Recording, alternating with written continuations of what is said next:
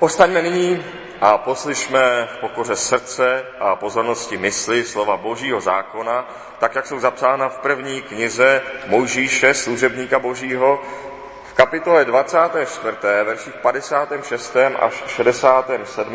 tak jak v našem souvislém čtení připadají na tuto neděli. Propustili tedy svou sestru Rebeku, tedy její příbuzní, a její chůvu, i Abrahamova služebníka a jeho muže. Rebece požehnali slovy. Sestro naše, buď matkou nesčíslných tisíců, tvé potomstvo ať obsadí bránu těch, kteří je nenávidí. Rebeka a její dívky vsedly hned potom na velbloudy a následovali toho muže. Tak dostal služebník Rebeku a odešel. Izák právě přicházel od studnice živého, který mě vidí, neboť sídlil v Negebu. Vyšel totiž k večeru na, k večeru na pole, aby přemýšlel. Tu se rozhlédla a spatřil přicházet velbloudy. I Rebeka se rozhlédla a spatřila Izáka. Sesedla z velblouda a otázala se služebníka, kdo je ten muž, který nám jde po poli vstříc. Služebník odvětil, to je můj pán. Vzala tedy roušku a zahalila se. Služebník podal Izákovi zprávu o všem, co vykonal. Izák pak uvedl Rebeku do stanu své matky Sáry. Vzal si ji a stala se jeho ženou a zamiloval si ji. Tak našel útěchu po smrti své matky. Amen. Tolik je slov zákona Božího, posaďme se.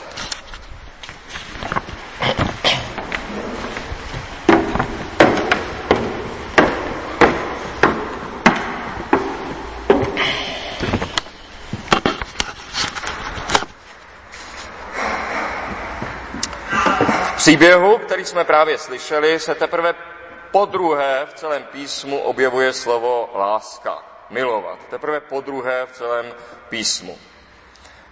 Na konci, jako závěr vyprávění, jako pointa, jako hlavní sdělení celého toho, co jsme slyšeli a zamiloval si a miloval ji. A poprvé se slovo láska v písmu objevuje v této knize o několik kapitol předtím, a to ve větě, vezmi svého jediného syna Izáka, kterého miluješ a obětuj ho jako oběť zápalnou zvláštní. To je poprvé, kdy se v písmu objevuje slovo láska, milovat. Vem toho, koho miluješ a obětuj ho. Proč? To je veliké tajemství, které ani lidé eh, jak si před příchodem Krista nemohli chápat. Je to veliké tajemství, které chápeme teprve v tomto posledním čase. Zdrojem vší lásky je láska otce k synu, tomu synu, který byl obětován za hříchy světa jako beránek. Zde v náznaku v zákoně bylo řečeno, co potom naplno zaznívá v těch slovech Janova Evangelia, neboť Bůh tak miloval svět, že dal svého jediného syna, aby žádný, kdo v něho věří, nezahynul, ale měl život věčný. Mluvíme-li tedy o lásce, myslíme na prvním místě toto. Zdroj vší lásky láska otce k synu a synu syna k, od, e, a syna k otci. Ale hned na druhém místě, mluvíme-li o lásce, myslíme lásku mezi manželi, zde zobrazenou ve vzoru setkání Izáka a Rebeky. To je láska hned na druhém místě. A čteme na konci jako to poselství a milovali. Toto místo zákona nám ukazuje, že smyslem manželství a základem manželství není nic jiného než vzájemná láska manželů. To je smysl, základ i cíl manželství. A ta pro manželství plně dostačuje. Tak toto schrnuje i naše helvétské vyznání víry, kde čteme Manželství bylo ustanoveno samým pánem Bohem, který mu velmi štědře požehnal a chtěl, aby muž a žena k sobě navzájem nerozlučněl nuly a aby spolu žili v největší lásce a svornosti. Musíme ovšem toto připomínat, neví to každý, je to potřeba říkat znovu, je potřeba to dát do vyznání víry. Musíme. Ano, je to potřeba, abychom i my to znovu zopakovali, stejně jako to považovali za nutné výslovně zdůraznit naši předkové. V čem lidé nechybují, co vědí, to se nemusí výslovně říkat, co každý ví. Takže je vidět, je to potřeba zopakovat znova. Protože od dávna až po dnešní čas mají lidé sklon dávat manželství jiný smysl, než mu dal Bůh.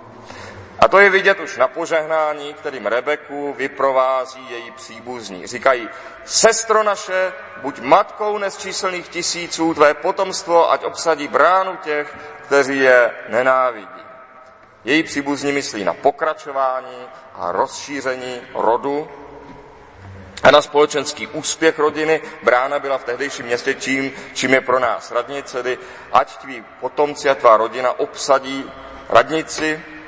To jsou sice dobrá přání, ale tyto věci nejsou smyslem manželství. Toto jsou jiná, jiná požehnání.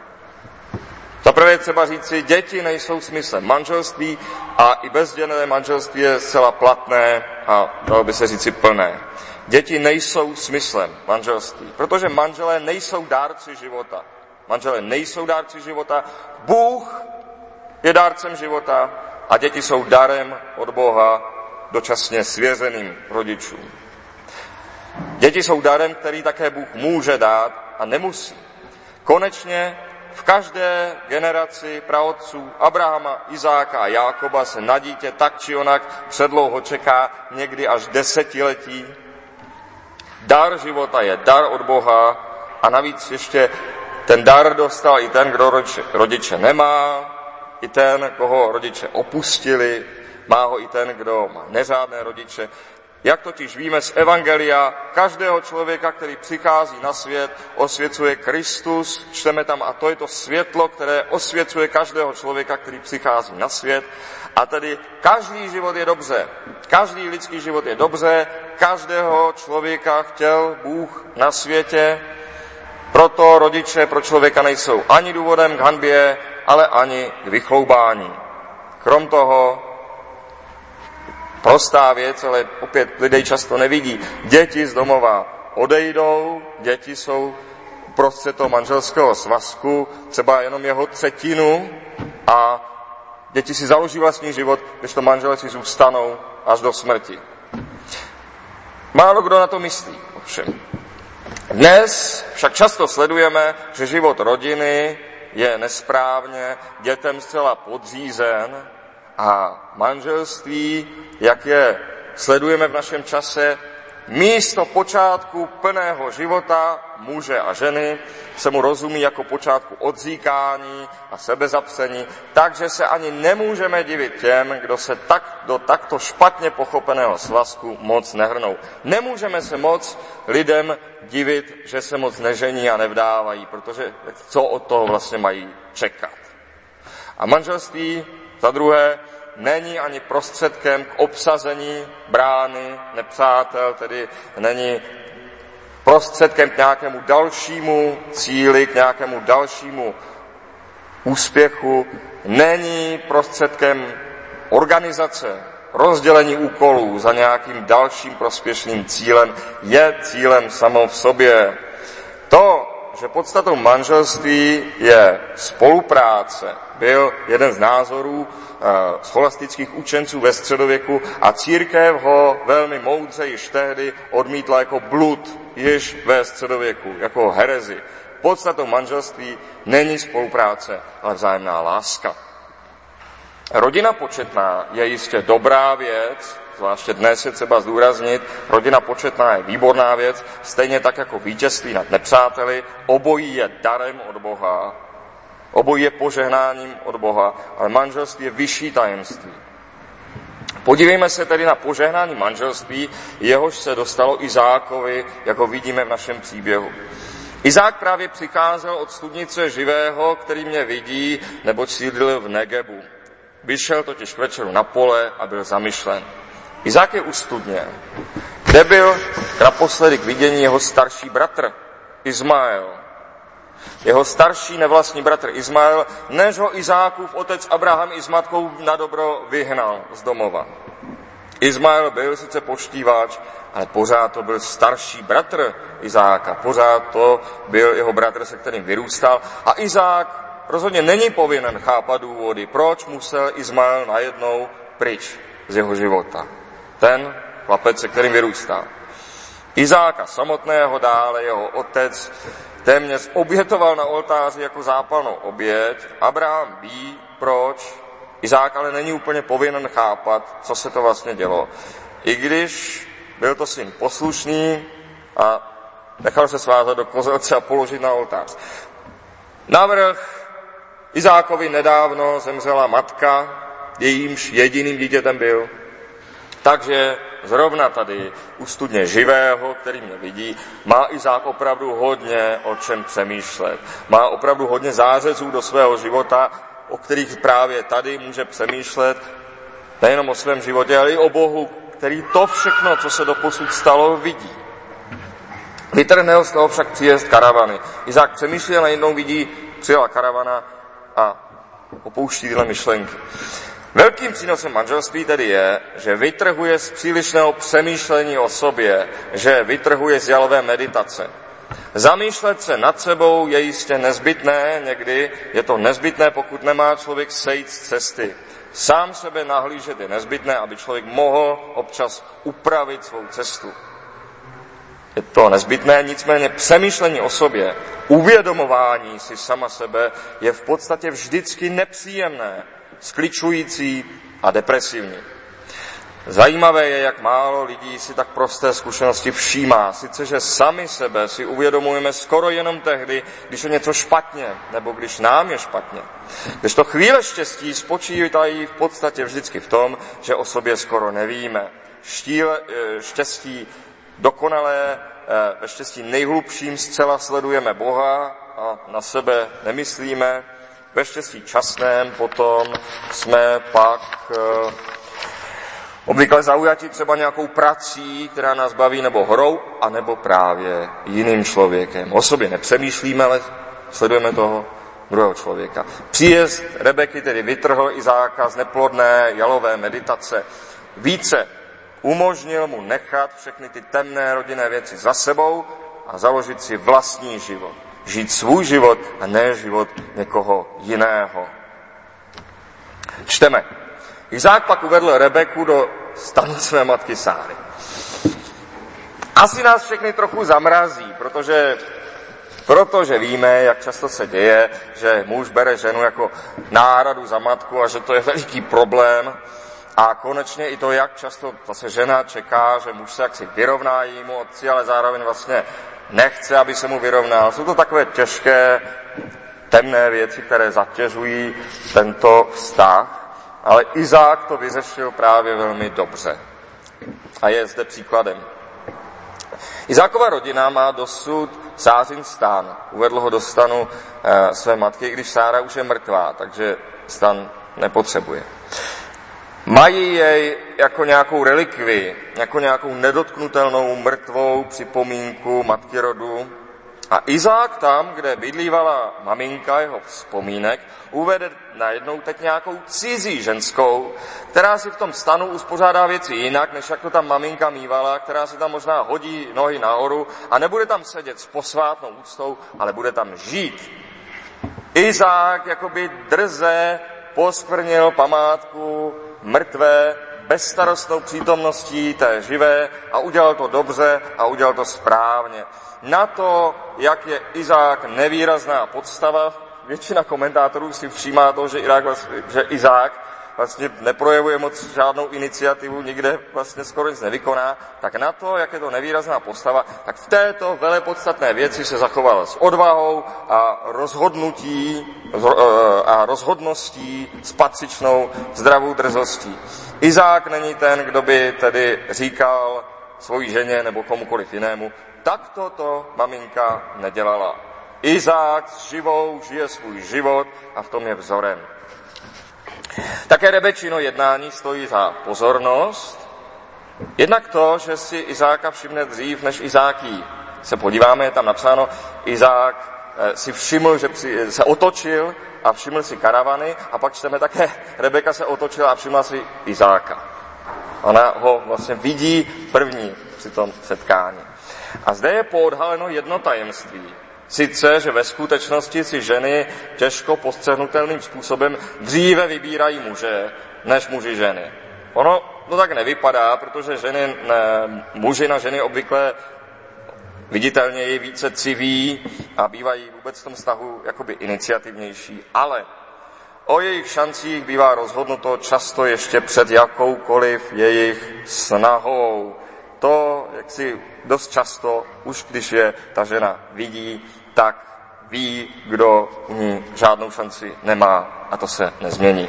Proto lze mužům jenom doporučit nejdříve zvítězit sám nad sebou, nejdříve se něčím stát, nej, nejdříve nabít jisté jistoty na základě skutečných zásluh, skutečně dosažených cílů, než marně naháže, nahánět ženy, u kterých jsou stejně bez šance a nic se na tom nezmění.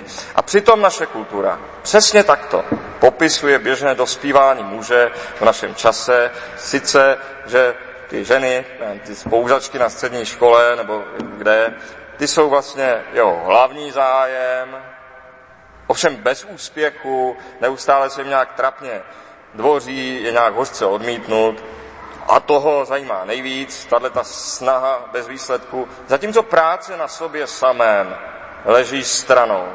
Zatímco budování vlastního charakteru, vlastních schopností, to je nějak jaksi stranou. A tak už je to po generace. Myslím, že se v takto pochopením dospívání velmi mílíme. Nefunguje to, Podobně i později nakonec. Pokud žena mužem pohrdne pro zbabělost, měkčilost, lenost, pro nedostatek sebevlády, pro sobectví a tak dále, různé dárky a úsluhy to potom nezachrání, dokonce spíše zhorší. Muž je zkrátka neustále podroben zkoušce, v osobě ženy a Rebeka to ví. Rebeka je moudrá a proto k tomu Izákovi nedojede na velbloudu, proto sesedla z toho velblouda. Ještě, aby k němu přijal na velbloudu, to by už bylo jako v té pohádce, kde princezna řekne záradníku, zavaš mi střevíček. A to Rebeka nedělá, ještě jak si ne, ne, nešponuje ten test. Nejdůležitější, nejdůležitější ovšem je, že Rebeka si vzala roušku, že samozřejmě ale ne proto, aby na Izáka neprskla.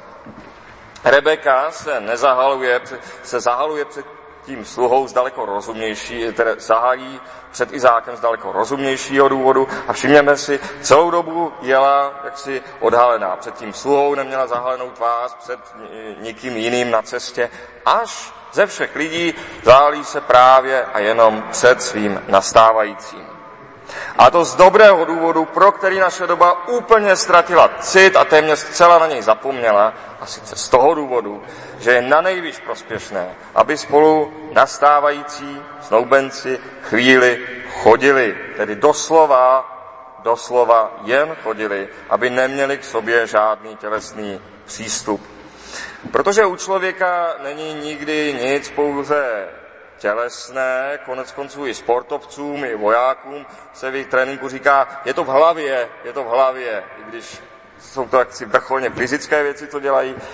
Duševní věci člověka se vždycky do něj nějak promítají, nakonec ovlivňují jeho držení těla, i rytmus jeho dechu a tak v řeči o sobě člověk nakonec prozradí obvykle skoro všechno. Dokazují to případy lidí, uvízlých ve dvou ve výtahu, tváří v tvář nebo zavalených v dolech. Třeba i dva neznámí muži si v takových situacích o sobě navzájem za pár dnů řekli úplně všechno. Ale úplně všechno, i to, co neřekli ani nejbližší. Člověk na sebe tedy nakonec poví všechno. A tak právě Izák a Rebeka, kdyby tam mezi těmi, tam mezi těmi keři prostě nějaký čas spolu chodili a rozmlouvali a ta Rebeka právě měla tu roušku, ten závoj. Nechceme tím opět říci, že snoubenci se mají především domluvit, že se mají nějak zorganizovat na spá, navzájem, že si po rozumné domluvě založí svůj sňatek. spolu, znovu, spolu s církví starších časů odmítněme ten blud, že manželství spočívá v nějaké spolupráci, nějaké organizaci. Ne, v lásce. Ale spíše, když se tak Rebeka s Izákem procházeli po těch polích a jenom mluvili, tak měli velkou šanci zjistit, jestli se po pár dnech nezačínají navzájem nudit, jestli se prostě eh, nějak mohou snést, jestli spolu budou tak, takto moci mluvit taky po celý život. Zkrátka, měli velkou šanci zjistit, jestli mohou vůbec jeden druhého milovat chtít být spolu a lnout k sobě a tak dále. A tak si mohli ušetřit zklamání. Nedovolil vlastně přijít na důvod, proč po již několik pokolení, po několik generací od tohoto zvyku společně chodit se ustoupilo, protože to bylo vrcholně praktické, účinné. Závěr tedy tohoto úseku zákona o manželství Závěr toho všeho je, že právě náš čas, a tím myslím tak posledních 200 let, tím myslím všechny, kdo jsou nyní naživu, ten náš čas, který si dal lásku muže a ženy jakoby do štítu, který v ní často vidí vykoupení a téměř Boha, oni zapomněli i to, co už staří dobře věděli.